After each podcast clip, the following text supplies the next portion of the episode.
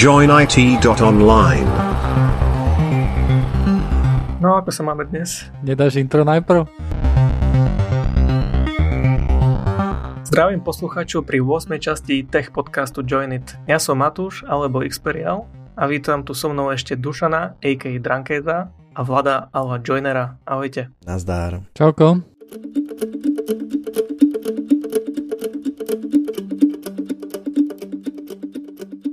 No tak chalani, mám nejakú novinku. Viem ako kúpiť grafiku NVIDIA RTX 3000 radu okamžite za dobrú cenu. Teraz vieš ísť a teraz si vieš kúpiť nejakú grafiku 3000 za nejakú dosť vysokú cenu. Hej? Povedzme, že 1200 eur za 3070, hej? Mm-hmm. To by bola veľmi dobrá cena. Áno, je to viacej ako 1200 eur? Väčšina už áno. Fakt, ja som pozeral ešte keď som toto zapisoval do dokumentu a som našiel nejaké 3070 za 1200 eur a moja akože rada pre poslucháčov bola, že OK, chodte, kúpte si tú grafiku za 1200, uh, budete majnovať Ethereum, hej, to vám hodí 140 eur povedzme, že mesačne, medzi tým sa môžete hrať a to vám splatí nejakú za 5 mesiacov, za 6 mesiacov vám to splatí nejakú časť tej grafickej karty hej, a už potom to máte ako za normálnu cenu, keby ste to kúpili. Pokračuj, som zvedal, lebo ja čo som teraz pozeral, mám takú stránočku, kde Polsko, Rakúsko, UK, Nemecko, dostupné akože karty a teraz dajme tomu Rakúsko, hej, 1500, 1300, 1400, 350, 1900, 1900 a 1350. To sú 3070. No, 1350, hej tak si zober, že koľko budeš musieť ťažiť, e, aby si so, so ziskom 140 eur mesačne, hej, aby si sa dostal na nejakú normálnu cenu. 6 mesiacov? Pol rok plus, no. To je podľa mňa OK. Je. Ja v tom nevidím akože fakt problém, hej. Neviem, prečo každý nadáva, že, že sú drahé grafiky. Sú normálne, do normálnu cenu, len musíš to chvíľku akože makať na tom, hej. Ty chceš povedať, že teda nemáš nejaký lepší spôsob, ako to kúpiť. Ty hovoríš, že to treba kúpiť, pretože sa to oplatí. Pozri sa, ja hovorím o tom, že ľudia pozerajú na to a pozerajú sa, že jo, 1200 eur, 1350 eur, za to ja predsa nedám, hej. Ale veď tie peniaze sa ti vrátia nejaké, hej. Povedzme, že pol roka vydrží cena, ako je, čo je možno, že pipe dream, neviem, hej.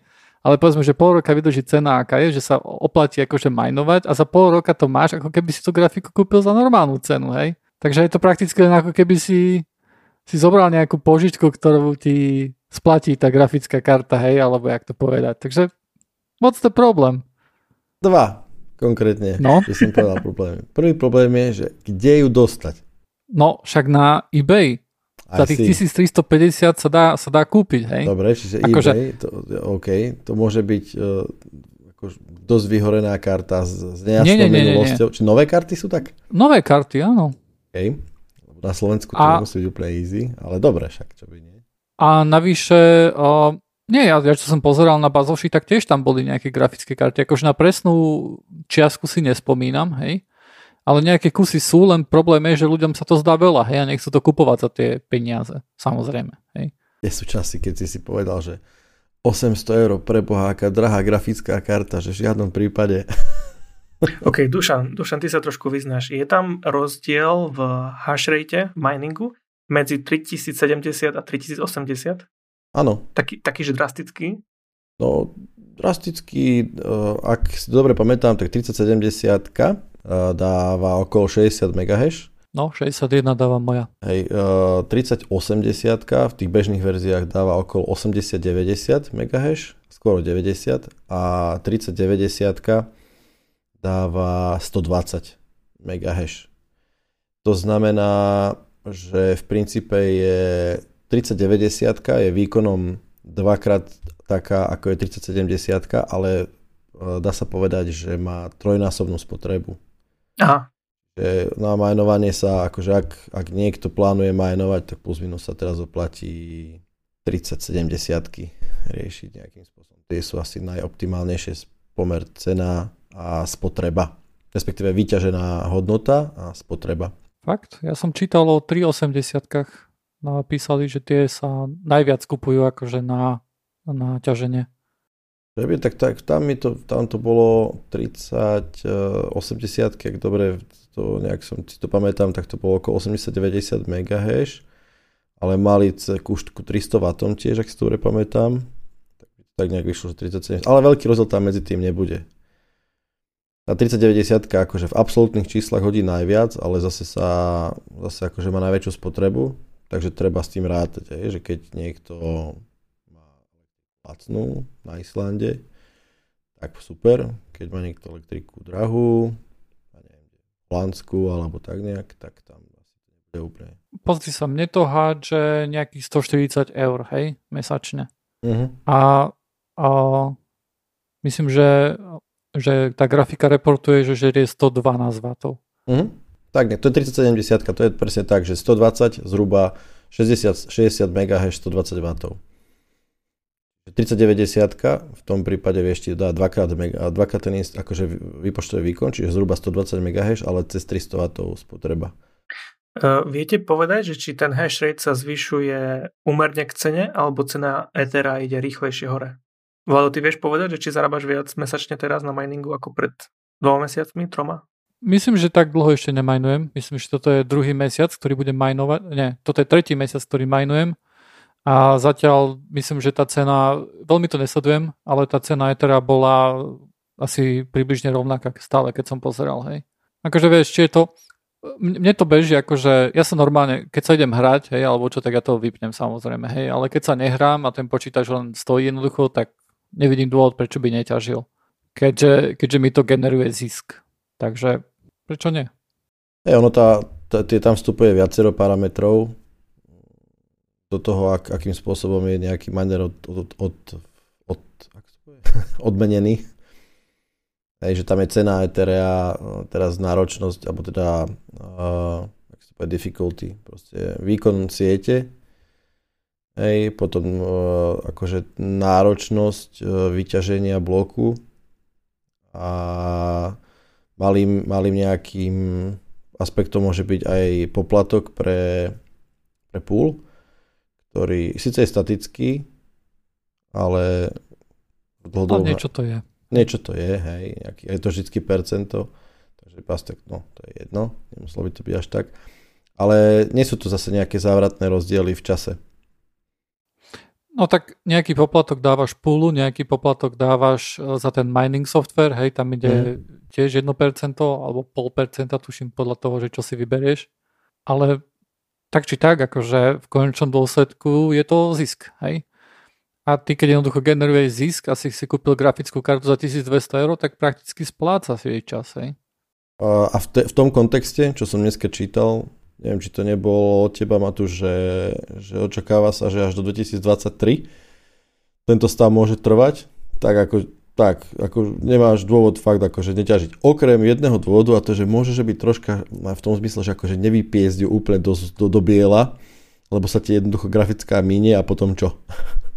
Dobre, ale pečie sa naozaj, vieš, akože jedna vec je, že keď e, sa ti veľmi zahrieva procak, tak jednoducho sa môžu e, pokašľať tie kontakty medzi doskou na grafike a, a tým GPUčkom. Ale tu na ti vlastne prakticky to GPU nepracuje až tak veľmi, nie? Vieš čo, videl som test, e, vôbec neviem, ako to je a vôbec to neviem nejakým spôsobom akože povedať exaktne, že čo sa stalo, ale videl som test, presne toto, že zobrali novú, ale nebola to nejaká nová, tuším, že 30 e, dačo, bola to nejaká 1660 alebo 2080 alebo niečo také. A robil sa test, že ako ide nová a ako ide tá, ktorá dajme, dajme tomu 2 roky išla non-stop, akože bola vypálená. A bol tam poviem, od 10 do 25% rozdiel vo frame v hrách.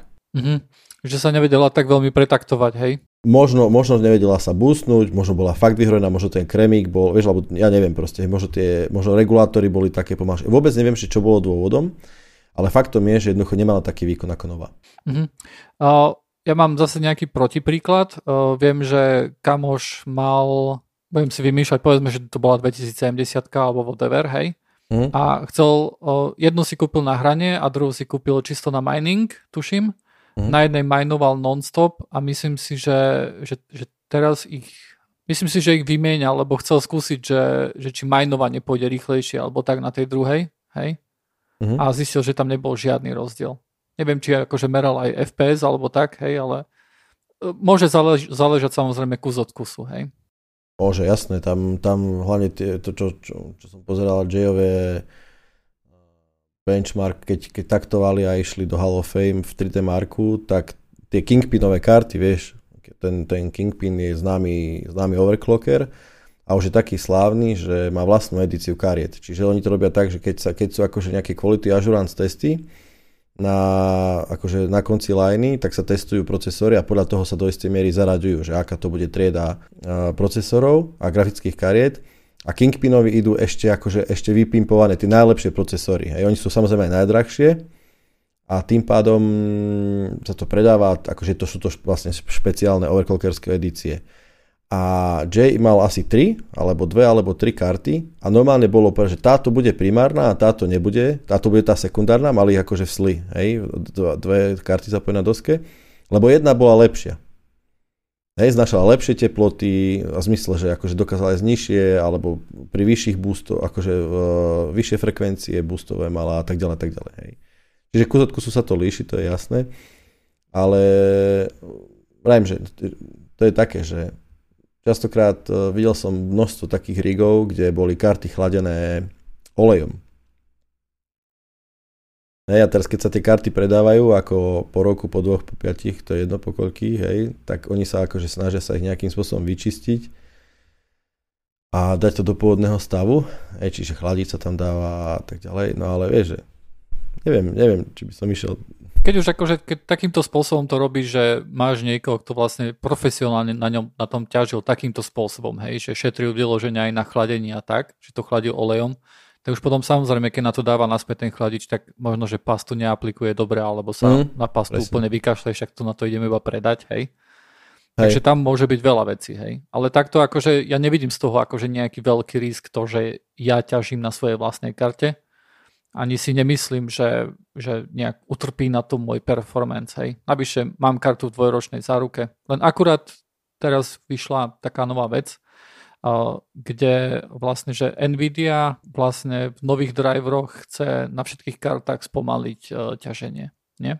Vlastne riešili sme predtým, neviem, me, me, mesiac dozadu sme riešili, že oni povedali s veľkým halo, že 3060 budú mať uh, softverovo, hardverovo, kadejako obmedzené, obmedzený výkon, uh, majnovací výkon na polovicu, nie? S veľkou slávou to oznámili. No, majnovací výkon uh, na ťaženie Ethera. Špecificky, OK. No a to, to, to, ne, ne, to skončilo dosť neslávne, nie? Čiže to, čo, to, o čom teraz rozprávaš, to je niečo iné. Áno, áno, to je iné. Teraz je nejaká nová správa, že majú do toho zaradiť akože viacej kariet, hej, do toho programu obmedzenia krypto, majnovania kryptomien, hej. Ono, ja si myslím, že možno, že to bude len pre tie nové grafické karty, ako hovoríš, ale neviem, lebo mne prípada, že vieš, keď na moju 3070 teraz vydajú nový driver, tak však čo, však ja si ho nenainštalujem, vieš. To by teoreticky mohlo znamenať, že možno dojde k nejakým hardwareovým možno úpravám. Možno, ale neviem, či nie je už príliš pozdne na to, aby na hardveri niečo menili, hej. Možno firmwareom by vedeli dať čo, hej, uh, vyriešiť, hm. ale akože čisto akože hardwareom, ťažko povedať. No a môžeme ešte pokecať o tom, ako som zdieľal vám ten link, že na Tajvane sú plné sklady tých grafik. A bavili sme sa, že prečo tam, prečo tam hneď, kde majú výrobne, tak majú kopec toho a ako to je, že sa to nedostane ďalej do sveta. Ja neviem, povedz. Mňa napadá iba to, že tie krabice sú prázdne a grafiky oni majú niekde v sklade zapnuté na etere. Ja, tak, že to vyzerá, že tam niečo majú. Tak, to ma nenapadlo. A mňa napadlo niečo také, vieš, že však eh, predpokladám, že Nvidia má nejaké zmluvy s tými predajcami, hej, a predajcom jednoducho doplní toľko kariet, koľko ten predajca, koľko si dohodli, hej povedzme, že prišiel nejaký, ja neviem, nejaký veľký predajca, hej, ten Newegg, hej, a povedal, že chce objednávať si toľko a toľko grafických kariet, tam bola nejaká zmluva, hej, a toľko sa dodalo a potom, keď sa snažil dobjednávať ďalej, tak neprichádzali, lebo neboli, hej, alebo sa nedalo možno, že vyjednať, že kúpime ich. Aspoň tak si to nejak predstavujem, ale možno, že je to úplne ináč. A možno, že tie, ale veľmi ťažko sa mi o tom rozpráva, lebo poprvé neviem, či je to pravda. Trošku ťažko sa mi tomu verí, hej, je to také rozprávkové, hej, že existuje zasnúbená zem. Počkaj, a ty si nevidel to video? Videl, však tam ale... ten chalan chodí po obchodoch a pozera na tie regály a tam sú samé AMDčka aj NVIDIA sú Aha, to video som nevidel. Videl som iba nejaké krátke video, kde ukazoval jeden obchod, hej.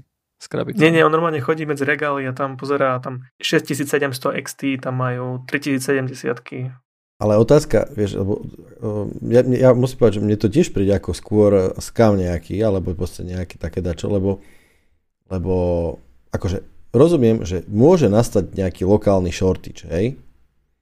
Že ja neviem, Ázia má a Európa alebo Amerika nemá, alebo naopak, hej, alebo dačo.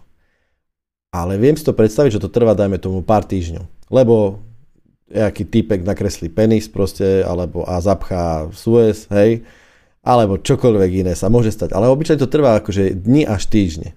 Hej? Ale toto trvá roky a odhaduje sa, že to bude trvať roky. Hej? Že ak by to trvalo roky a, a ak by boli na Tajvane plné obchody kariet, tak okolo toho by vznikol biznis. Možno, že už je, ja neviem. Bo si by to normálne typci vozili jak kokain z Kolumbie do Mexika na lietadlách malých, tak, tak by to vozili proste z Tajvanu normálne v, v zadku. Áno, a, a nemám pocit, že by to takto, akože, ja, lebo ja vidím, je, bola taká fajná stránka, kde si tiež v Rakúsku, tam oni mali normálne, že čo bolo, kto si, akože, kto si koľko objednal kariet, že aký akože queue na jednotlivé typy kariet a potom bolo, že koľko im kedy príde a to bolo od hora dolu nula, hej, že koľko má prísť a potom, že príde nejakej Asus, TUF, 8 giga, neviem dačo, že 40 kariet. Hej, o 3 týždne. A to je akože, podľa mňa to je akože úplný, že shortage, brutálny, vieš, tak nemôže byť, nemôže byť, svet je globálny a, a takýto akože IT svet duplom, hej, čiže nemôžeme mať podľa mňa v Číne, na Tajvane a čo ja viem kde, že plné sklady kariet a tu nie. Chápal by som, keby tie karty boli, že áno, že tam sa predávajú. Hej, že síce nemáme ich na skladoch, ale predalo sa tu 95% kariet sa predalo, v Číne a len 5% sa nejakým spôsobom predá. Hej, a tak tá spotreba by tam bola. Ale nie, že sa nepredá, sú na skladoch tam a čakajú, kým ich to kúpi, lebo vieš. Hej, ale tak akože som nevidel to video, koľko by ich bolo na tom videu, tak odhadom? Desiatky. Akože vo, voľne na regále. Dostupné, že prídeš, zoberieš si. A to je jeden shop, vieš. To nie je jeden shop, tam bolo viac shopov. To je taký ako marketplace a on chodil od shopu k shopu a tam boli plné regály. No ja to hovorím, že jeden shop má desiatky kariet. Iný shop, ano, ďalšie desiatky. Ano, vieš, tretí shop, vieš, to ako dokopy urobíš, proste, tak tam máš tisíce kariet, ktoré len tak čakajú, že pre Boha. Nechcete kartu ku hamburgeru, máme akciu. Je možné, že Tajvanci, alebo kde to bolo natočené, nemajú záujem až karty až tak ako v inom kúte sveta, preto sa to tam hromadí. Možno oni nevedia, že sa ťaží. Tak dúfam, že nepočúvajú Joinit podcast. Pardon, Joinit podcast. No ale v tom kontexte, teda čo si pastol, tým tuším ma tu, že, že teda ten shortage má trvať možno až do 2023. Áno. Tak uh, akože natíska sa otázka, že bude to stále kvôli takému demandu, ako sa zdá, že je taký veľký demand, ako bol, alebo to je fakt, že došiel piesok?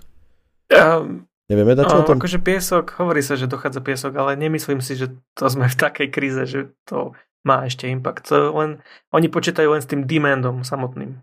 Akože ty myslíš, že tam je za tým niečo viacej? No ja, ja stále uvažujem, vieš, lebo videl som teraz nejaký, tiež sme videli nejaký graf, že, že počet predajných, preda, predaných peciek je na úrovni 2015, tuším. Hej, že toto sme už mali takýto demand, čo sa týka pecečiek, hej. Tak, uh, OK, Dobre, noťasy sú jedna vec, ale tam nejaké high-endové grafiky nejdú, procáky tam tiež nejdú, akože high-endy, vieš. Že toto sme tu už mali. Ja stále mám pocit, že tu ešte nejaký iný supply chain problém môže byť. Že buď, e, buď kvôli tomu, ako sa zmenil ten automotív a, a všetci, všetci prešli na nejaké, vieš, akože ľudia, obja, teda ľudia, firmy objavili nejaké nové mm, obchodné možnosti, a tým pádom sa to celé popresúvalo, vieš, že čo a ako a bude trvať možno nejaký rok, dva, kým sa to zase akože ustabilizuje a tie supply chain sa zase obnovia a, ten, a tá, niečo také mi to príde. Nemyslím si, že to je proste že oh, všetci chcú. Dobre, ale písičko veľa rokov padalo, hej, akože predaje písičok a posúvali sa práve smerom ku notebookom a tak ďalej, hej. Takže keď povieš, že OK, že je to zmena nejakej hranici roku 2015, tak vieš, to nemuselo akože poriadne zamávať s tým trhom, keď povedzme, že oveľa väčšie percento sa predá notebookov, hej, a takých vecí. Ja len viem, že keď e, ešte Steve Jobs žil, tak hovoril o post-PC éry a on hovoril o tom, že ako tablety nahradia počítače a notebooky a tak, a že počítač umiera a pamätám sa, že aj tie čísla klesali rok čo rok. Ale podľa mňa to teraz je taká renesancia, že ten počítač nikam nejde a viac a viac ľudí chce mať vlastný dedicated počítač aj na hry, ako multimédia a tak. A iPad e, nenahradí počítač tak. A tí ľudia, ktorí chceli si kúpiť počítač, začnú zarábať a teraz ešte ako je COVID, tak e, ľudia nemajú na čo minúť, tak sa to sklbilo dokopy a ľudia kúpujú počítače a demand je obrovský. Tak si to aj vysvetľujem. Hm, nejak, niečo, vieš čo, to bude také, že z každého dačo. Aj nedostatok, aj, aj, aj akože skokový a hlavne cena, hlavne cena Ethera išla hore, takže... No, to je najväčší showstopper. Preto my si chceme tak len tak doma tak nejak pár tabuliek v tom Exceli vyplniť. To je všetko, vieš. Hej, a zalietať si, nie? a zalietať si, no. Nič zložité.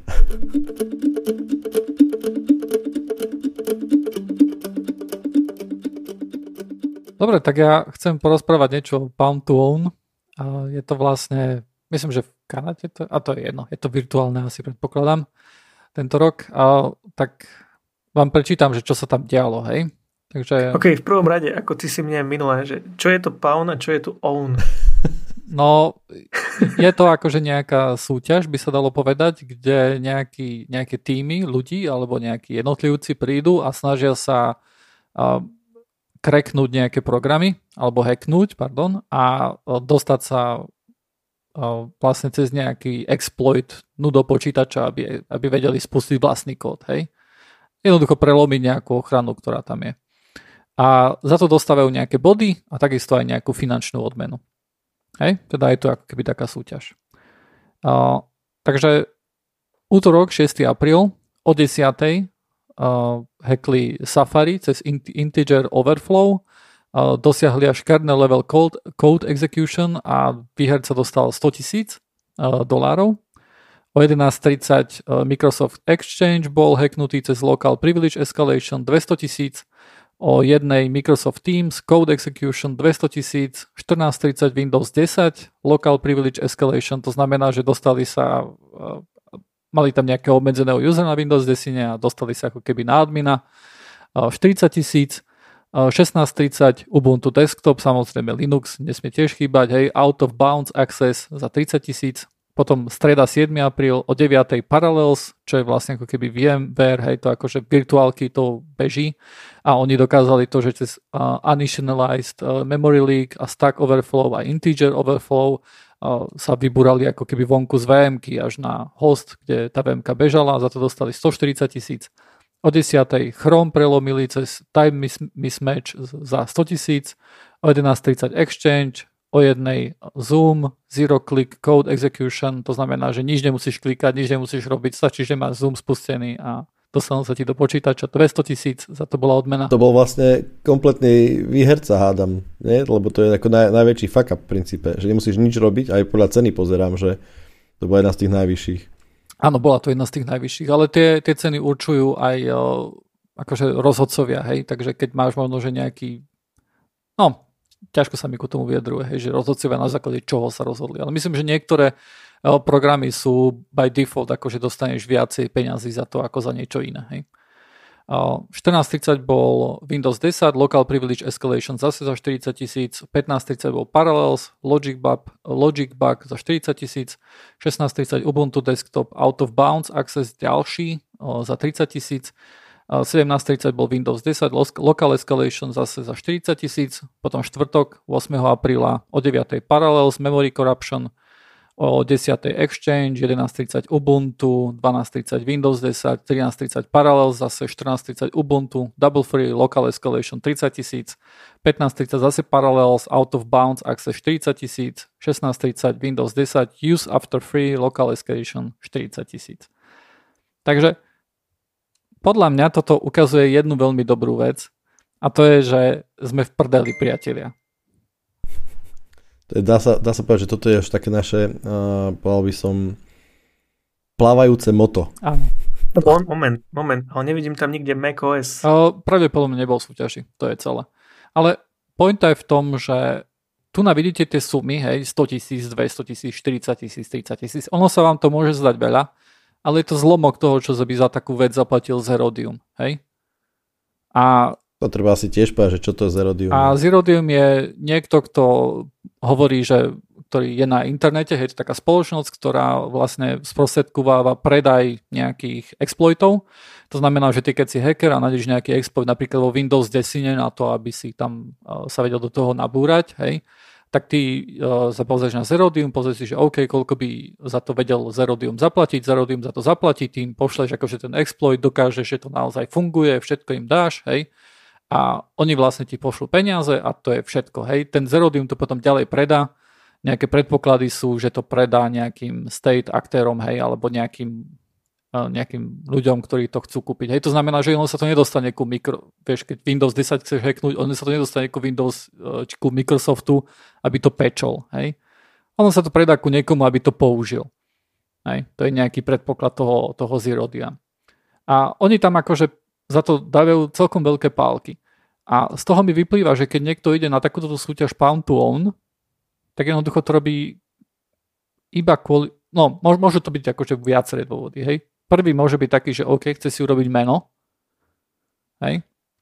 Chce vyhrať túto súťaž, chce, aby sa jeho meno objavilo v nejakých periodikách, hej, chce, aby jednoducho sa jeho meno dostalo vonku do sveta, chce si urobiť nejakú reklamu. A druhá možnosť je, že OK, uh, že vie, že by zarobil za to viacej, keby to predal na, pre Zerodium alebo pre niekoho iného podobného hráča ale si povedal, že to je nemorálne a že on takýmto spôsobom chce získať peniaze a radšej to predá de facto Microsoftu, hej, keď ten Windows 10 hackol. A, a preto si myslím, že, že my tu vlastne vidíme len taký malý zlomok z toho, čo naozaj je vonku v divočine, hej. Teraz som mal takého známeho, ktorý bol Black Hat, hej, a on hovoril, že, že pre ňoho osobne je dostupných, v tom momente to bolo ešte, neviem, či to boli tých okolo 90.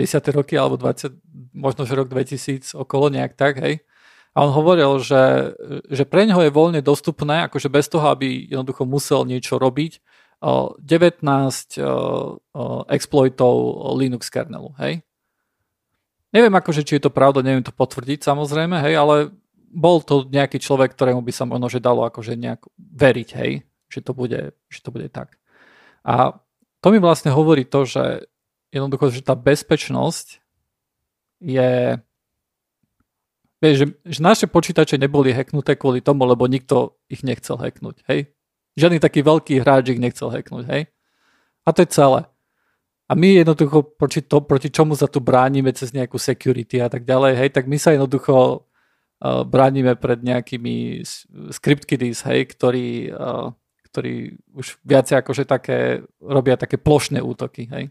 Vieš čo, ešte ma oprav možno, ak, eh, ak to nejak zle si to pamätám, ale ja keď som si pozrel tieto Pound to videá, tak uh, ja som bol úplne uchvátený, že ako to prebieha.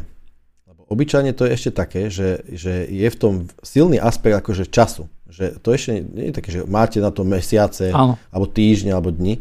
Ono to je fakt, že na čas. Že vy teraz, uh, tu máme, ja neviem, 5 tímov, tu máte čistú inštaláciu Ubuntu, alebo Windows, alebo čohokoľvek, hej, mm-hmm. a poďte. Hej, a ak si dobre pamätám, ja som bol úplne uchvatený z toho, že to bol ako keby nejaký keby pretek v strojopise, alebo ja neviem, proste to bolo, ja som na to pozrel, to bolo úplne neskutočné. Akože sú to extrémne skilloví, skillovatí chalani a dievčatá. Iba jedno dievča.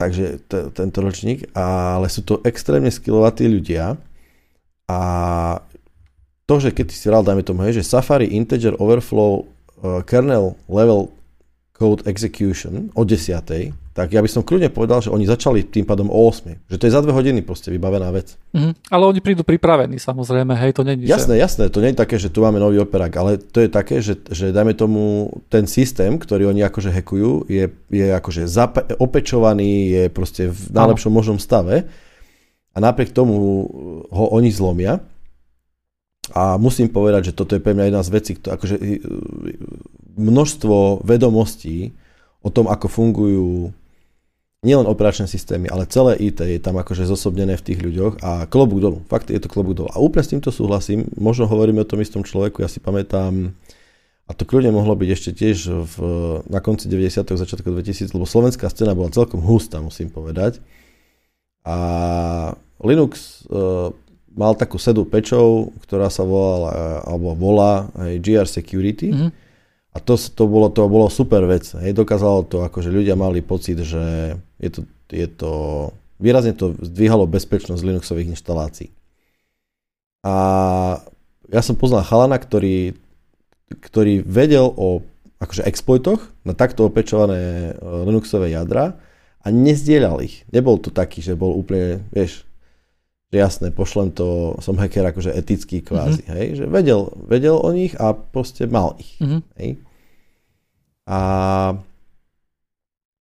to, to, že akým spôsobom, hej, to, že akým spôsobom, takto, ja, ja som mal pocit, že keď, keď oni, takíto chalani alebo baby proste prídu na takúto súťaž, tak ja som mal vždycky pocit, že to už je presne, že sú dve možnosti, že bude to frajerinka, že proste vieme to hacknúť, to súťaž, sme, sme presne, že whiteheads, e, etickí hackery a proste pomáhame, alebo potom vždycky druhá vec ma napadla, napadla, že toto je už aj tak taký známy exploit, alebo cesta exploitovania, že už o mesiac Windows alebo ktokoľvek Microsoft uh, vývojári kernel, že aj tak sa už tomu dostanú, že ešte to nie je odveci úplne to speňažiť. Mm-hmm. hej, a akože keď, keď dostaneš za pobede 40 tisíc dolárov alebo 100 tisíc dolárov, tak why not, hej? Áno. Ešte k tým ďalším 500 tisícom, ktoré si dostal od tej firmy, ktorá ti to kúpila, hej? Lebo to bolo asi niekedy, kedy to bol minulý rok, čo myslím, to bola nejaká talianská spoločnosť, ktorá toto presne robila, že obchodovala z obchodovala na forách so Zero Day exploitami, ale bola hacknutá. OK. a, a, a bolo to celkom funny, lebo hackli ju tak, že nejaký typek tam mal proste tiež nejaký sysadmin, mal nejaké biedne heslo, úplne klasická, no to je oficiálna verzia, hej, že klasická schéma, cez nejaký podhodený mail, phishing, bla bla bla, dostali sa, stiahol dačo a už Windows išiel. A myslím, že ho pol roka alebo koľko sledovali, robili screenshoty, proste mali akože ten taký celkom uh, mocný framework. Ale hlavne videli, že čo bolo podstatné, že odkiaľ kupovalo sa tie zero exploity. Obyčajne akože treba povedať, že východná Európa je v tomto silná, teda Bulharsko, Ukrajina, Moldavsko, Rusko, India, Tajvan, kade, kade čo proste, ale, ale to si to, presne si to povedal, že, že prekvapujúce dosť bolo, že štátne zložky v tom fungovali. Myslím, že dokonca, že česká polícia bola jedným z, alebo česká nejaká tajná služba bola jedným z kupujúcich. Mm-hmm. A to sa vnára otázka, že je to legálne? Alebo na čo sa to používa. Vieš, lebo zákony hovoria nejakým spôsobom, hej, keď akože zákon hovorí, že, že ty by si nemal nejakým spôsobom uh, vstupovať do, hlúpo to poviem, do, do počítača niekoho iného proti jeho vedomiu, hej, ak je to chránený telekomunikačný prístroj, bla, bla, a tak ďalej, hej. A zrazu, zrazu zložka štátu, ktorá do istej miery by mala dodržiavať zákon, nie, samozrejme povieš si, jasne, je to, je to penetračný test, na naše vlastné potreby, prečo nie? Ale e, áno, veľmi veľa štátnych zložiek kupovalo od takýchto firiem túly a exploity, ktoré neboli verejne dostupné. Áno. Dajme tomu tým výrobcom. Ty keď to predávaš, e, tak ty podpisuješ vlastne nejaké prakticky NDA, hej? A e, nejakým spôsobom sa zavezuješ, myslím, že sú aj nejaké penále, akože keby si to vyzradil nejak skôr ale neviem akože tam veľmi detaily. Ale viem napríklad, že tí, tí často štátni aktéry, hej, nejaké, nejaké ako hovoríš, nejaké trojpísmenkové rôzne, hej, tak tam prídu a oni si po, napríklad povedia, hej, že OK, chceme, uh, chceme toto a toto, hej. Oni si vlastne povedia, že, že aký exploit vlastne chcú, hej, lebo majú nejaký target, predpokladám, a na základe akože toho sa, sa tá cena odvíja hej, za exploity na niečo.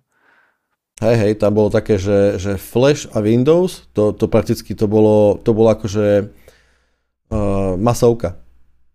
To bolo fakt, že to je tak rok, dva dozadu, keď ešte Flash akože frčal a to, to bolo prakticky, že tých Zero Exploiter bola Quantum a v kombinácii s Windowsom to bolo akože také, že za pár korún. Hej. Keď si chcel nejakú špeci vec, hej, Open VMS v atomovej tak akože to už bolo asi náročnejšie. Aj drahšie teda. Hmm. A ešte jednu vec chcem ku tomu toto povedať, že uh, toto bolo, bolo tu akože viacej pokusov o prelomenie a niektoré sa nepodarili. Uh, bolo ich tam iba zo pár, nebolo ich nejak, nejaký veľký počet. Ale uh, 21 pokusov bolo úspešných a z toho 9 boli, aspoň podľa popisu, veľmi jasné a zjavné memory corruption bugy. A to je niečo, čo rieši rast. Vnorená reklama? Nie, len hovorím, že, že, že, že prečo by sa mal akože nejak vývoj uberať ku safe programovacím jazykom, hej? Tak v tomto kontexte som presne písal dneska uh, tiež chalánom, že nerozumiem, prečo tak dlho trvá. Keď, keď rast očividne návrhom svojim rieši, rieši uh, takéto chyby, hej, tak uh, niečo mi očividne uniká, ale čakal by som, že akože tlak na jeho uh, implementáciu širšiu, hej, do low-level programovania by som teda čakal, že to pôjde rýchlejšie, to je celé. Mm. Hej, mhm. že nejak, nejak nie a nie. Hej.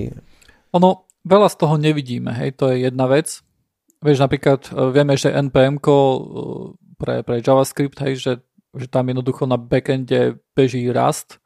A to vieme kvôli tomu, že vydali white paper, hej, kde, kde popisovali svoje skúsenosti. Ale koľko firiem backend prepísalo do Rustu bez toho, aby sme sa o tom dozvedeli.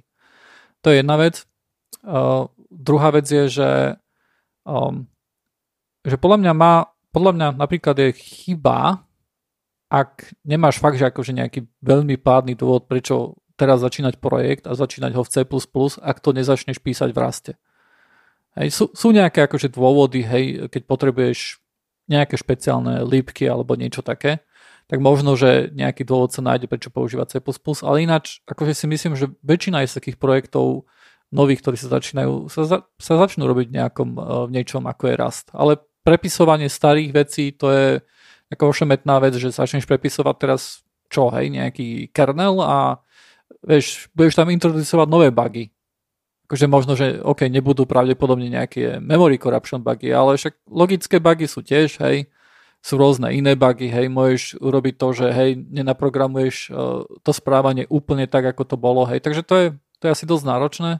A druhá vec je, že rast momentálne, aj napriek tomu, že je to je to programovací jazyk, s ktorým by si mal vedieť urobiť všetko. Tak na niektoré veci jednoducho nie je zatiaľ pripravený. Hej. Uh, napríklad GUI je relatívne veľký problém s ním uh, robiť.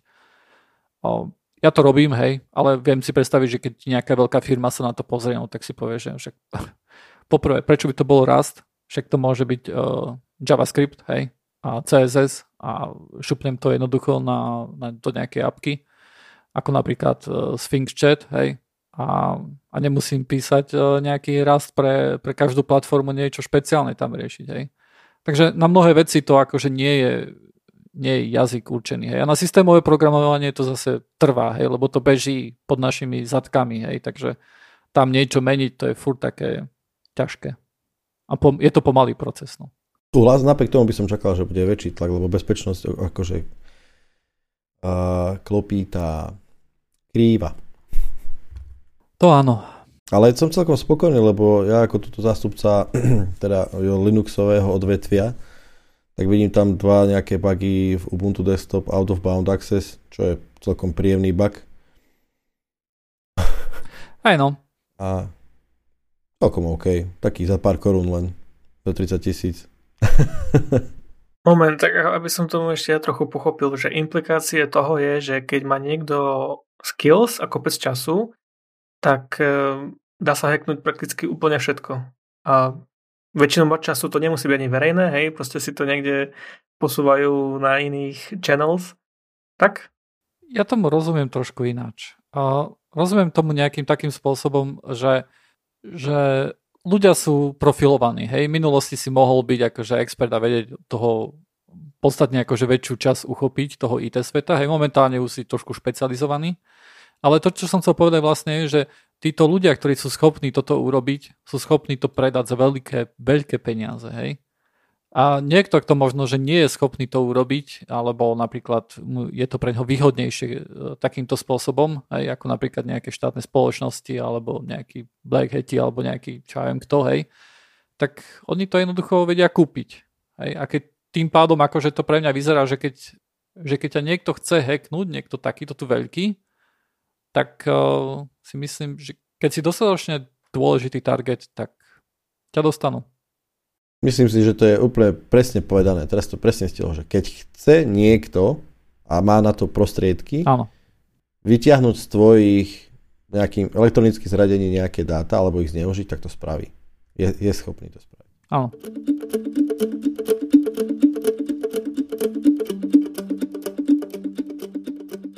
Dobre, ideme na review Sphinx chatu. Tak môžeme spraviť taký, taký review, že najprv môj pohľad, hej, a Vlado potom môžeš, môžeš dať tvoj pohľad.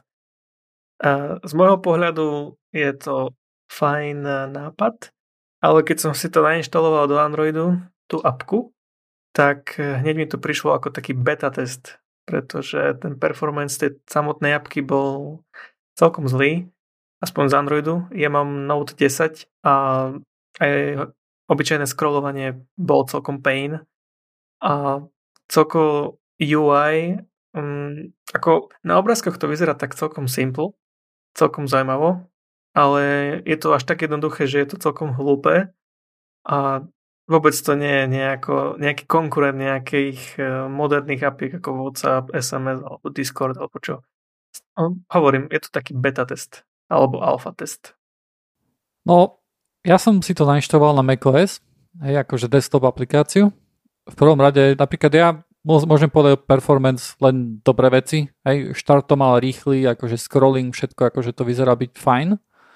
Uh, jediné, čo by som povedal, možno, že trošku dlhšie trvá, ale to tiež len, že miesto, miesto sekundy, čo by som očakával, to povedzme, že trvá 3 sekundy je na keď si to prvýkrát otvoríš, aby ti načítalo všetky správy, ktoré došlo. Hej, to, si, to som si všimol jednoducho, že som tam v nejakom kanáli, ktorý je veľmi akože akčný, hej, kde sa veľa toho popíše. A keď to spustím, tak 3 sekundy trvá, kým sa tam objavia nové, nové message, hej. Ale akože to je len taká malá výtka. Hej. Akože z hľadiska performance na macOS to bolo akože fakt, že super. Um, čo sa týkalo akože toho dizajnu, uh, tak samozrejme je to čistá webapka, hej, uh, so všetkými limitáciami, ktoré to má. Uh, je to prvom rade to je urobené na mobil, to vidno jednoducho na tom Macu, hej, že jednoducho, keď ja niečo napíšem, tak moje správy sú napravo a keď niekto iný píše, tak jeho správy sú naľavo. Keď to mám na monitore, hej, tak medzi tým je taký priepasný rozdiel, hej, že to je uh, veľmi akože také neprehľadné.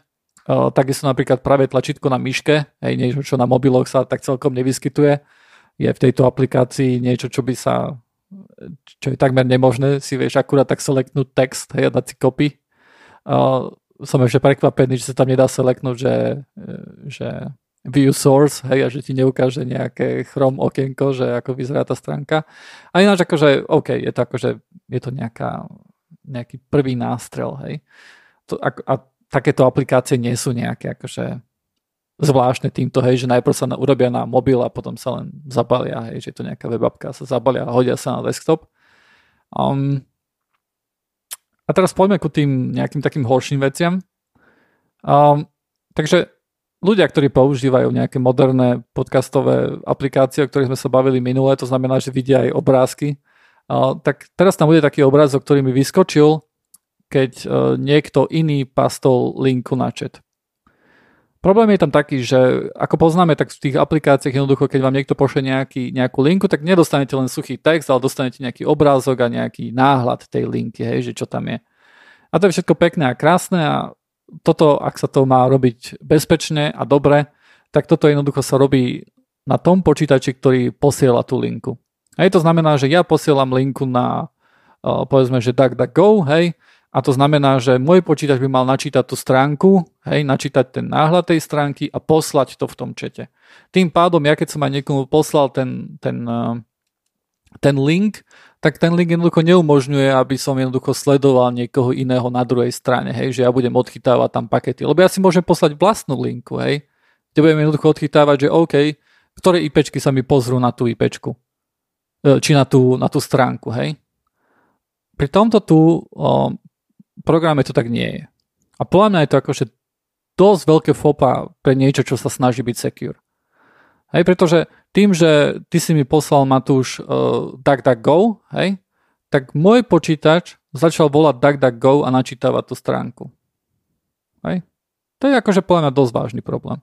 Nie je to samozrejme jediná aplikácia, ktorá by mala takýto problém. Je ich viacej. V minulosti to bolo celkom bežné ale je to niečo, akože keď sa pozeráme na to, keď sa chceme baviť o tom, aké to je secure a tak ďalej, tak podľa mňa schopnosť niekoho získať tvoju IP je, je niečo neželané. Hej? Tak to, aby sme vytvorili bug report.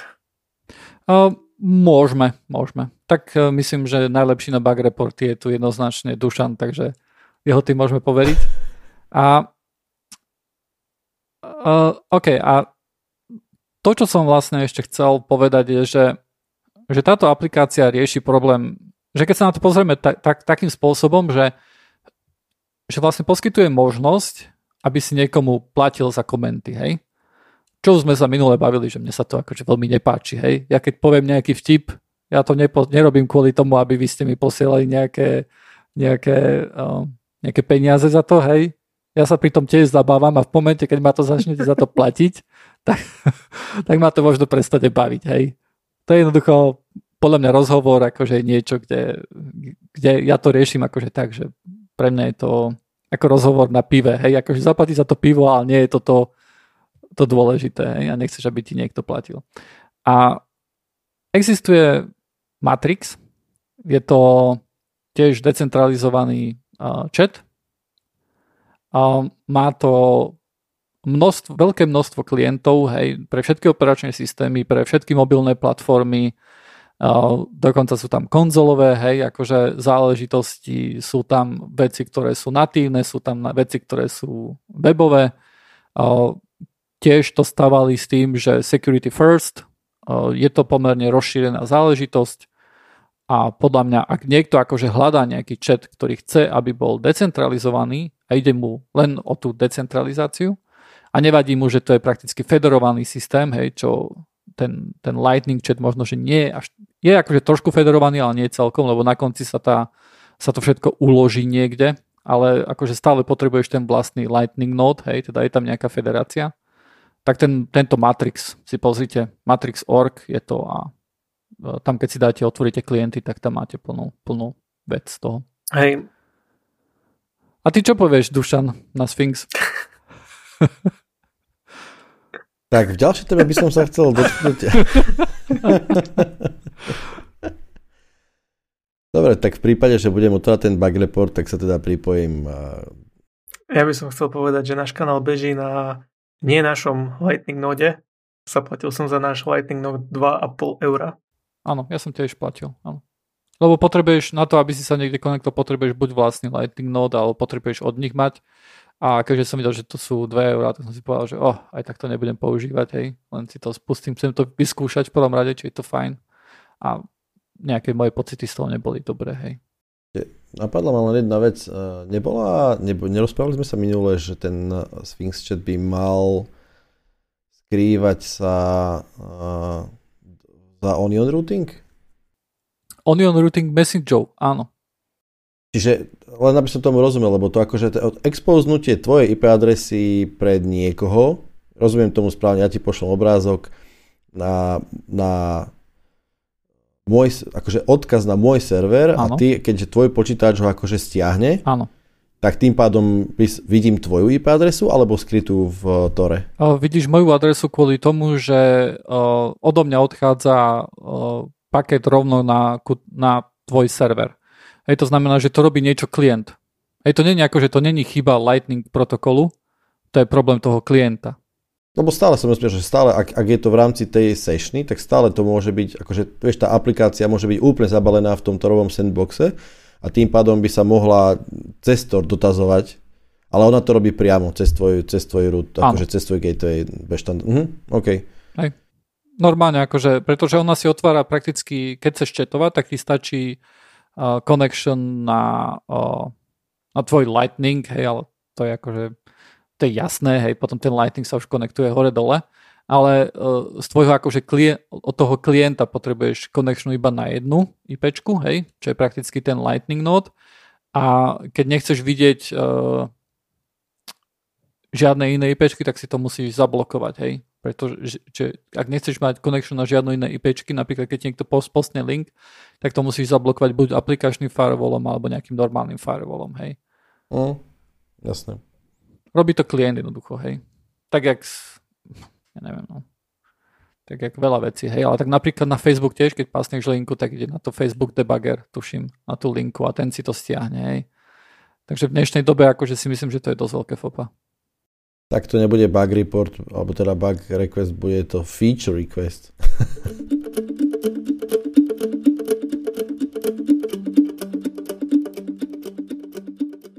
Chcem počuť o tom Clubhouse. Um, OK, pre ľudí, ktorí počúvajú aj Pseudokaz, tak toto bude repríza. Kvôli tomu, že Pseudokasek som bol v časti 500 a som o tom rozprával. Uh, takže napadlo ma o tom rozprávať kvôli tomu, že v prvom rade som Clubhouse, dostal som invite od jedného poslucháča Pseudokastu a už pred, je to už relatívne dávno, neviem, možno je to mesiac, možno aj viacej. Uh, a teraz sa to spojilo s tým vlastne, že tam bol nejaký leak všetkých e, user ID, všetkých men, všetkých photo URL, usernameov, Twitter handlov, Instagram handlov, počet followerov, počet ľudí, ktorých ty followuješ, account creation date a že kto ťa pozval, hej, teda sa, by sa z toho nakoniec dalo celkom akože pekný pavúk poskladať. A toto sa akože objavilo na nejakom darknete a začalo sa to predávať, hej, táto databáza, nejaká SQL databáza a z počiatku to vyzeralo, že to je nejaký dump Clubhouseovej databázy, že niekto sa do nich narúbal, ale potom Clubhouse vyšiel vonku a povedal, že nie, nie, nie, toto, je, toto sú všetky informácie, ktoré sú voľne dostupné cez API a nikto sa do nás nenabúral, ale toto je voľne dostupné pre každého, hej. uh, OK, uh, to je tiež spôsob, akým sa to dá spraviť. Um, myslím si, že by si tam mali, mali dať asi nejaké API limity, že koľko, aby sa nedalo jednoducho tak jednoducho, aj keď neviem, ako veľmi jednoduché to bolo, že stiahnuť celý list všetkých tých userov, ale OK. No a teraz, že o čom je ten Clubhouse, hej? Takže pár mesiacov dozadu som vlastne počúvam nejaké podcasty a v tých podcastoch začali hovoriť, že OK, že tento Clubhouse e, je vlastne nejaká sociálna platforma, ktorá rastie veľmi, veľmi rýchlo veľmi sa o tom ľudia rozprávajú, hej, je to móda, treba do toho invite, nemôžeš len tak do toho vojsť, hej. Um, čo samozrejme tiež myslím, že trošku pomáha tomu hypu. A je to nejaký vlastne niečo, čo sa, čo mnohí ľudia hovorili, že o, že toto je nahradí podcasty, hej, že podcasty sú mŕtve, teraz už len Clubhouse bude. A ono to funguje asi nejak tak, že ty tam dostaneš invite, zaregistruje sa tam, dá si, že koho followuješ a keď ten, ktorý followuje, uh, spraví nejakú rumku, tak ty tam môžeš ísť a počúvať, o čom rozpráva. Takisto môžeš zodvihnúť ruku a on ti môže dať slovo a môžeš rozprávať aj ty. Hej. Prakticky to vyzerá tak, že tie rumky vzniknú, že niekto ich vytvorí, hej, má tam nejakých štyroch ľudí, s ktorými e, debatí, alebo s ktorým prednáša, alebo o niečom sa rozprávajú a potom je tam povedzme, že tak 10-20 ľudí, ktorí len počúvajú. E, je to live, a nemáš možnosť tam písať. Hej? Nemôžeš napríklad, ne, nemáš tam nejaký chat window, že by si im napísal, že uh, opýtal sa to nejak textom. Hej? Ak chceš jednoducho niečo sa opýtať alebo niečo povedať, tak jednoducho musí zadvihnúť ruku a ten, ktorý prednáša alebo ten, kto hovorí, ti musí dať hlas, hlas aby, aby si jednoducho mohol niečo sa opýtať alebo niečo povedať. A to je, to je predstava toho Clubhouse. Ja som tam išiel, som si predstavoval, že OK, tak možno, že um, no najprv, čo si o tom myslíte, chalani? Znie to, znie to geniálne? Čo si ja o tom myslím? Ja viem jednu vec, že celkom t- t- tie features toho Clubhouse sa teraz dostávajú do iných platformiem. Uh-huh. Twitter napríklad vydrobil Twitter Spaces uh-huh. a ak je to to isté ako Clubhouse, tak Twitter Spaces som skúsil a ako Pripojil som sa do nejakej rumky, kde boli nejakí ľudia, ktorých followujem na Twitteri. Neviem, mne sa to celkom páčilo, ale ne, nechodil som do tých rumiek nejako často. Akože nejaké, nejaké čaro tam má pozostávať z toho, že sa to nedá nahrať, hej. Čo samozrejme nie je pravda, lebo nahrávky akože z nejakých takých toľkov sa normálne nahráva to, hej. Ale malo by to byť akože live a ja si myslím, že tam je aj ten kameň úrazu, hej. Prečo mne sa to napríklad tak veľmi nepáči. Pretože nemôžeš si to pauznúť, keď ideš dať robiť, nemôžeš. Lebo ti to ujde jednoducho, hej. Že tam pôjde to bez teba. A nevieš to počúvať zrýchlene, hej, ako môžeš napríklad podcast počúvať. A Ja si myslím, že aspoň v rúmkach, ktorý som ja bol, nikto sa nikdy neprihlásil, nikto nikdy nič nepovedal. Hej. Možno, že som prišiel príliš neskôr a možno, že tí štyria, ktorí tam rozprávali, možno, že jeden z nich bol a ostatní teraz sa prihlásili, ale ja mám väčšinou taký pocit, že ľudia nechcú rozprávať, hej. Ľudia nechcú telefonovať, nechcú, vieš, oni chcú, no neviem, akože možno, že niektorí chcú, ale možno, že práve, že tí by nemali rozprávať, hej, ťažko povedať, keďže sme tu traja podcasteri. Ale uh, neviem, ne, ne, akože prvoradý problém je content. Hej? Ide o to, že či niekto vytvára nejaký content, ktorý ťa zaujíma a ktorý kde vlastne si ochotný urobiť to, že OK, mám tam možnosť prihlásiť sa, ak sa chceš prihlásiť, tak toto je jedna z možností. Hej, keď chceš rozprávať live, lebo na podcast môžeš napísať, hej, samozrejme sa to odpoveď sa ukáže v ďalšom podcaste, hej. A takisto ako my napríklad v Pseudokase sme robili aj live vysielania. Hej. Aj teraz je to prakticky live. Kto príde na Discord sa môže joinúť do rumky a kecať. Hej. Ale nikto to nerobí. Ja si myslím, že v tom Clubhouse to vyzerá prakticky rovnako.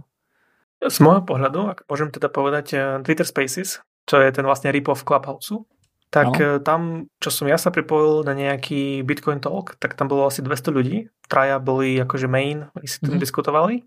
A bol to ako keby taký Q&A, že ľudia sa prihlasovali, opýtali sa nejakú otázku mm-hmm. a oni vlastne odpovedali.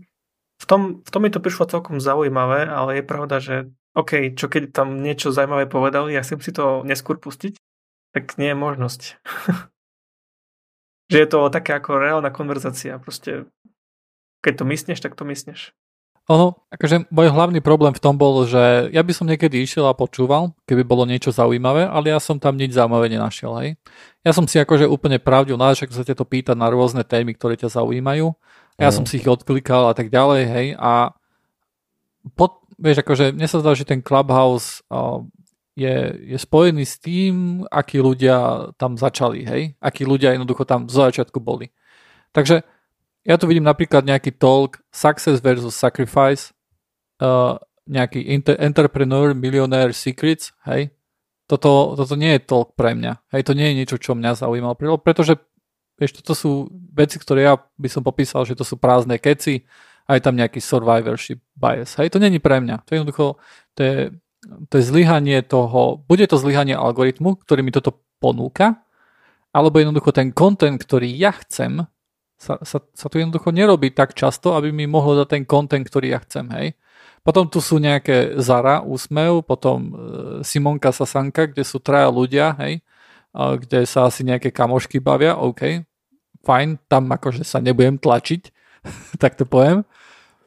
Uh, potom je uh, Film Industry Network, Meet Others in Film and TV, OK, je to fajn, ale nepoznám žiadneho z tých talkerov, ktorí tam rozprávajú, takže nevidím dôvod, že prečo by som ich mal počúvať.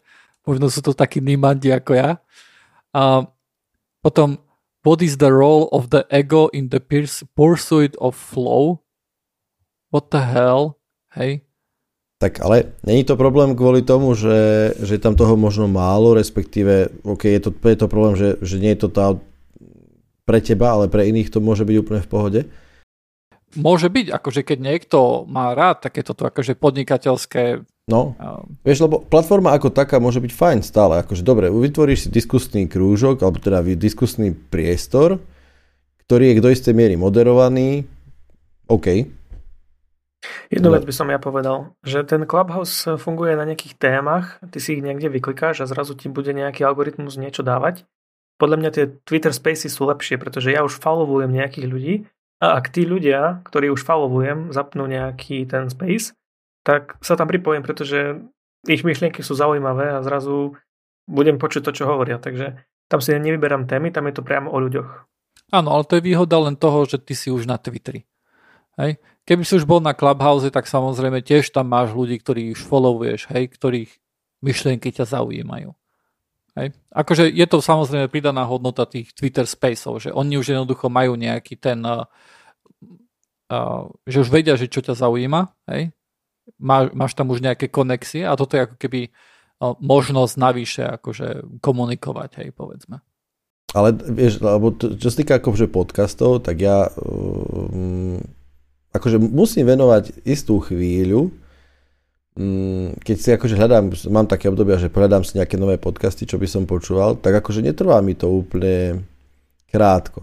Hej, že musím, musím tomu sa do istej miery venovať. A dajme tomu, tento Clubhouse, rozmýšľam nad tým, že ak by to bola taká platforma, kde by som skutočne videl do nejakej hĺbky, že témy, hej, a bol by to nejaký schedule, vieš, tak, tak by to bolo celkom fajn sa akože aktívne zúčastniť podcastu. Hej, akože môžeme to aj my spraviť, ak to bude dostupné už na iné platformy, tak niekedy o 3 roky dáme, že Clubhouse Invite Q&A session počas podcastu a niekto sa tam pripojí a bude hmm? sa pýtať. Alebo nám niekto môže napísať normálne na Discorde hej, počas nahrávania alebo sa pripojiť tam do chatu a povedať to bez Clubhouse, hej, akože tie možnosti toho, čo to ponúka, sú tu boli aj doteraz, hej. Jasné, len to znamená, že ty nejakým spôsobom musíš announcovať ten čas, kedy si na Discorde pripravený odpovedať. Vieš, Kdežto na Clubhouse ti vyskočí notifikácia, keď si, hej. Tak tam sa tak ráta, že tam, tam, tam ideš za tým účelom presne, hej. Teraz, akože, no, je to v princípe to isté, jasné. Technicky je to to isté, hej. Áno. Technicky sú to furt iba nejaké bajty a pakety chodia hore dole, hej, tak čo nám ITčkarom budú tu narozprávať? A však v podstate sa môžeme niekde stretnúť fyzicky na pive, môžu prísť tiež poslucháči. Jedného dňa keď toto šialenstvo celé skončí, tak možno.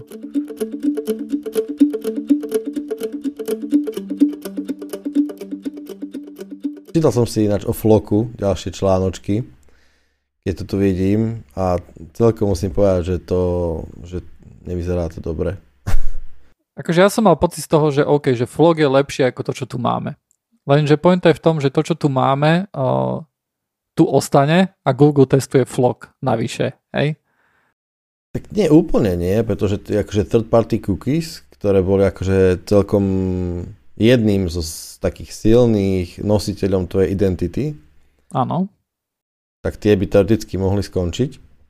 No, tie už napríklad v Safari skončili, hej, čo je dosť veľký trh, pretože uh, aj keď macOS používa málo kto, tak uh, Apple akože iPhony, hej, používa relatívne veľa ľudí a tam veľa ľudí používa Safari.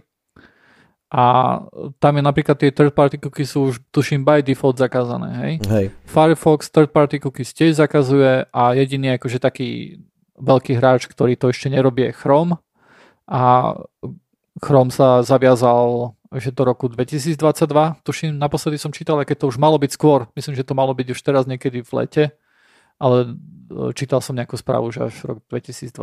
Hej. No, ono, vieš, jednoducho, to je jedným z, jedným z, e, z technologických akože esetov, ktoré im tú reklamu ktoré im dávajú zarobiť tomu Google. Hej. Čiže dokiaľ nebude jednoducho alternatíva, ktorá bude do istej miery tak výnosná aspoň ako, ako táto metóda, tak to nespravia samozrejme. Dáva im to zarobiť viacej. Hej? Ja by som toľko povedal, pretože za reklamu, vieš, jednoducho môžeš, takisto ako máš nejaký billboard, ktorý umiestniš na nejaké miesto strategické a nevieš, kto sa ti na ňo bude pozerať, hej. Tak takisto môžeš umiestniť reklamu aj na internet predsa. Ale je efektívnejšie reklamu nejak, nejakým spôsobom ukázať ľuďom, ktorí majú väčšiu šancu, že je to reklama pre nich a že to je niečo, čo by ich mohlo uh, nejak uh, nechcem povedať ovplyvniť, no dobre, ovplyvniť ku kúpe hej, toho produktu alebo tak. Bude cieľenejšia, jednoducho bude, bude účinnejšia na toho konzumenta tej reklamy. Hej, čo, som, čo som si čítal, tak bolo akože celkom zaujímavý, zaujímavý akože pohľad na to, že okrem toho, že, že to môže akože vio, celkom ísť v rozpore s GDPR, tak ten systém tých kohort to je celkom zaujímavá vec, pretože čo mne to celkom prekáža je to, že bude sa aktívne pracovať s históriou prehľadania. A história prehľadania sa dá, akože táto metóda sa dá dosť dobre zneužiť. Pre, pre ľudí, ktorí nepočuli minulý podcast, tak ten vlog vlastne funguje na takej báze, alebo ten návrh momentálny, ktorý, s ktorým sa pracuje nejaký taký, že on sa vlastne pozrie nejaký algoritmus v tvojom vlastnom browseri, hej, oni to nazývajú AI, tak sa pozrie na stránky, na ktorých si bol posledný týždeň, posledných 7 dní a z toho on vygeneruje nejaký hash e, štvorbajtový, podľa ktorého niektorí akože budú vedieť určiť, že OK, že toto je nejak, že zaradiť do nejakej skupiny ľudí. Hej? A potom oni budú dávať napríklad, že OK, že toto je skupina ľudí, ktorým chceme ukazovať reklamy. Hej? Teda oni nevedia prakticky, akože tí, tí, ktorí dostanú ten flock ID, alebo ako to nazvať, ten cohort ID, tak oni nevedia, že kde si bol prakticky, hej? Uh, vieš, dáme tomu, poviem to takto. Určite sa vytvorí skupina cohort, kde bude silno dominantná, vymyslím si, bude, kde bude silno dominantné kengury. OK. OK, táto informácia o tebe alebo to, že ty si v tejto kohorte nejakým spôsobom uh, ovplyvní to, ako bude tvoj browser vyzerať. Hej?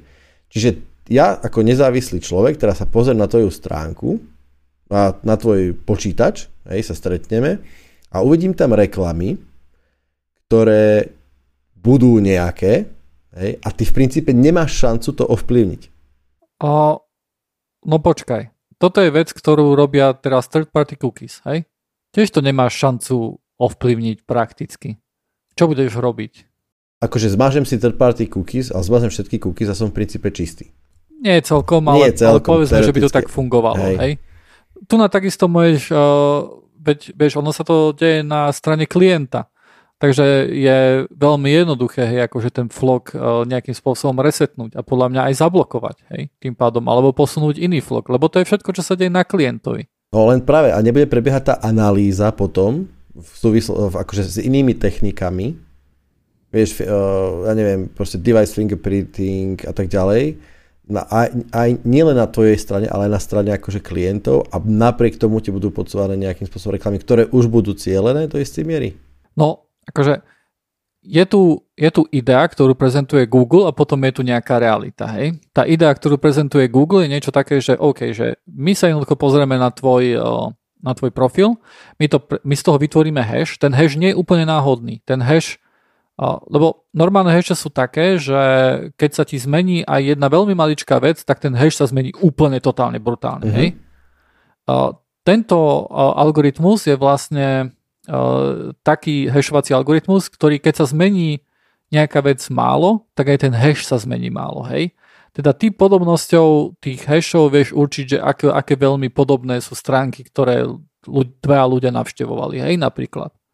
Teraz tá, tá idea je nejaká taká, že OK, nebudú third party cookies, hej, teda nebudeš môcť, uh, teda nebude ani uh, možný fingerprinting, hej, lebo to je tiež súčasť toho googlackého privacy sandboxu, alebo ako to nazývajú, uh-huh. kde jednoducho takéto veci budú zamedzené, akože brutálne.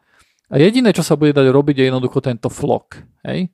A na základe toho jednoducho oni budú vidieť, že oni aj nebudú vedieť, že OK, že na aké stránky chodili tých, títo ľudia s týmto hashom. Oni len budú vedieť, že OK, že ty si v kohorte, kde vieme, že, tejto, že tieto reklamy, tento typ reklam má väčšiu účinnosť ako nejaký iný typ reklam. Hej? No to je tá teória. Áno. Prakticky to vyzerá tak, že Flock uh, sa testuje hej, momentálne mm. uh, v Amerike na nejakom veľmi malom počte akože ľudí, hej, kde sa im, im sa to v browseri jednoducho zaplo hej, a sú akože súčasťou tohto, uh, tohto testu. A, ale tento privacy sandbox nie je vyriešený. Fingerprinting stále funguje. Mm. Third party cookies stále fungujú. Hej všetko, všetko akože ďalej funguje a tento flog je iba navyše, hej. Takže tento flog je zjavne najďalej zo všetkých týchto technológií, ktoré Google akože chce poskytnúť, kde vlastne si predstavuje, ako svet bude vyzerať post third party cookies, hej. Hej, ja to tiež tak vnímam, že, že do, bude to intenzívne testovať až dokiaľ, lebo myslím, že povedal, že to nie je na 90% alebo 95% uh, akože má účinnosť ako third party cookie. Teraz čítam presne, že third party cookie bolo tiež akože vyvinuté. Prečo third party cookie bolo existovalo? Aby keď sa prihlásiš na jeden web, tak sa vieš prihlásiť aj na iný web, lebo máš koláčik. Hej? Ale až reklamné spoločnosti z toho robili to, tú zlobu. Hej? ktorá im pomáhala a ktorá teraz sa akože zakazuje. A akože je in, akože indícia je, budeš to, že to s tým flokom skončí takisto. Že síce sa to deje na tvojej strane všetko a že ty musíš posielať Google a potom aj niekomu inému ešte svoj hash, hej, ale napriek tomu tá analýza tých metadát pre, bude prebiehať ďalej. Môžete to dostať tým, že, tým, že už tu nie si, ako keby zrazu to, že si, že si členov kohorty už práve, že je horšie. Ako to, že si to unikátne ty sám. Hej, lebo jednoducho nebudeš to, nemáš už také, nebudeš mať až také veľké možnosti to ovplyvniť možno. Jednoducho budeš členom kohorty a bohužiaľ budeš, vymyslím si, v nejakej zlej. A o, oh, oh, čo teraz s ňou? Akože určite nejakým spôsobom ty sám povieš si, že OK, chcem moje dáta, ktoré sú u mňa, zmazať a teda povedzme, že v nejakej um, teoretickej rovine si povedzme, že aj Google na to zabudne, ale už to nie je len o Google, pretože už tieto informácie, to je len mechanizmus. Ale reklamné agentúry alebo reklamné spoločnosti, ktoré ti budú poslať proste reklamy, už budú o tebe vedieť, že ty si bol členom tejto kohorty a začnú ti to rovno, už sa z toho nebudeš musieť, môcť možno vedieť dostať. O, súčasť toho práve sandboxu napríklad, lebo toto, toto by fungovalo tak, ako hovoríš, keby napríklad stále vedeli, mali nejaké iné dáta o tebe a vedeli stále viac s tým flokom aj napriek tomu, že ty flok vymeníš, hej? A ten, to, tie, tie návrhy toho privacy sandboxu, ja dúfam, že to dobre hovorím, že sa to tak volá, tak tam sú vlastne aj také veci napríklad ako skrývanie IPčky a tak ďalej, hej? Mm-hmm. Teda to sú veci, ktoré sú nejaké plány, alebo, alebo skôr by som povedal, že je jasné, že to je problém, hej? No nevidím tie riešenia týchto problémov, že by boli ani zďaleka tak ďaleko ako Flock. Hej, a to je to, čo to je to, čo sa mi nepáči. No, určite to budem sledovať, lebo, lebo ja som bol vždycky OK do istej miery tým, ako to funguje teraz, ale získal som silný negatívny pocit pri poslednom čítaní. Ja si napríklad myslím, že ten flog je lepší ako third party cookies plus všetko, čo máme teraz, hej. Ja si myslím, že to je nejaké... Pretože momentálne je na, s tvojou osobou spojených viac ako, viac ako 4 bajty, hej, uh-huh. identifikačných vecí. A si myslím, že keď, to, že keď to znížime na 4 bajty, tak to bude možno, že lepšie. Ale ďalšia vec je, že toto je návrh nejaký Google, a Google v tomto vyzerá, že úplne sám. Hej? Akože dobre, poslal to ako, o, ako návrh do V3C, hej, ako na štandard, ale o, Brave, napríklad browser povedal, že nie, my do toho nejdeme, Firefox do toho tiež nejde, hej, do toho floku. Hej, nikto nejde, Microsoft... Ani, Vivaldi nejde do toho, tuším. Áno. Microsoft nepovedal, že do toho nejde, ale tak Microsoft má vlastný návrh, hej, a, akým spôsobom akože rieši reklamy po third party cookies, hej. A Apple, no Apple akože to je viac menej jasné, že do toho nepôjde, hej, zo Safari do Floku. A kto tam ešte ostáva taký veľký hráč? Proste nikto, hej.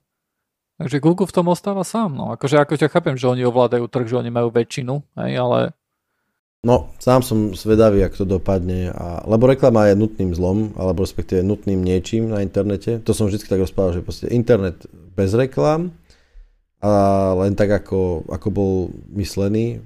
Potom internet s reklamami necielenými a potom internet s cielenými reklamami. Čo je úplne že najlepšie. Všetko má svoje plusy aj mínusy. No. Áno, určite.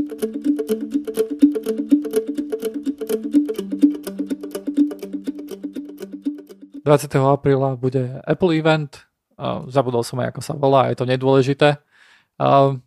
Zajímavé, akým sa spôsobom sa dostalo ku tomu dátumu. A aj stále sú nejakí líkery, ktorí stále hovoria, že vtedy to bude a vtedy to bude. A tentokrát je ten líker celkom zaujímavý, lebo toto prezradilo skôr, ako vlastne bolo nejaké oficiálne vyhlásenie toho dátumu, tak to povedalo a prezradila Siri. Lebo niekto sa aj opýtal, že hej, kedy bude ďalší Apple event a ona, že o, 20. apríla. A že ko, díky. a nestalo sa to dokonca ani prvýkrát. A myslím, že pred 4-5 rokmi sa to tiež stalo, kde Siri takýmto spôsobom prezradila, že kedy bude Apple event skôr, ako bolo nejaké oficiálne vyhlásenie. A to je tak asi všetko, čo, čo k tomu mám. Vieš, a to je to otázka, lebo sa vždycky hovorí, no vždycky sa, častokrát sa hovorí, že to sú také cielené líky, nie? Mm-hmm. To ti tak akože troška ti to vytvorí taký hype, je to také, síce máš pocit, že si trháš asfaltu, lebo si niečo hekol, alebo čo ja viem prečo. Asi, ja, vieš, ako, niekto tu Siri musí tým nakrmiť. Myslím, že to, bol, že to asi nebolo také, že počula to veľakrát. Ťažko povedať, si viem predstaviť celkom, že to je jednoducho chyba. Aj že sa stala chyba. Uh, ja som chcel k tomu Apple eventu povedať, že čítal som si nejaké rumors, že čo tam asi majú predstaviť, aj keď neviem, mm-hmm. do akej miery budú pravdivé. Tak mňa zaujímala jedna vec a to, že majú prejsť s iPadom na mini LED display. A to mi prišlo ako celkom prelomová záležitosť. To sa pošučkáva už veľa rokov. Možno, že akurát teraz to bude pravda, hej, akože čert vie. A čo to sú, čo je to mini LED display? No, mini LED display je vlastne obyčajný LCD display, ale má tzv. full array local dimming. To znamená, že vie lokálne vypnúť pixele tak ako OLED uh-huh. a tým pádom máš lepší HDR, lepší kontrast. Mm, jasné, čiže nenastáva ti také niečo, ako to som, ja som to nezažil nikdy, lebo akože môj veľmi starý, veľmi, veľmi starý televízor, ktorý mám, ktorý keď chceme pustiť večer film, tak ho štartujeme po obede, aby sa stihol naštartovať. tak on má taký, taký ten dimming, uh, povedzme, že on má takú kamufláž, že keď ho štartuješ, tak vidíš také rôzne fľaky biele a tak, ale potom úplne vidno, že keď, e, keď sa ti, akože máš nočnú oblohu a máš hviezdu v pravo hore, takú intenzívnu, tak sa ti štvrť obrazovky zapne, vieš, taká, tak pocit akože veľmi, veľmi e, viditeľné to je. A teraz rozumiem tým, že keď, keď sú menšie, tak ako keby mám väčšie rozlíšenie toho dimmingu a tým pádom viem e, menšiu plochu spínať, teda zapínať a vypínať ten backlight dimming. Jasné, jasné. To je, to je pre LCD podľa mňa toto je kľúčová vec, ktorá sa musí zlepšiť ak, ak LCD má, má nejakým spôsobom konkurovať uh, OLEDom. Toto ešte nikto tak veľmi často nespomínal Apple ako my teraz v tomto podcaste, ne? Úplne, že... Aj mali by nám poslať nejaký, nejaký hardware na testovanie. Á, tak mohli by, no. Nenahneval by som sa. Tak e, oficiálne ukončujem túto epizódu číslo 8 s Dušanom a Vladom. Ty kokos, my sme mali okruhlú časť. 8. Chceš povedať, že sme mali bajtovú časť? No, Áno. Tak čaute teda. Jo, čaute. Čau, čau.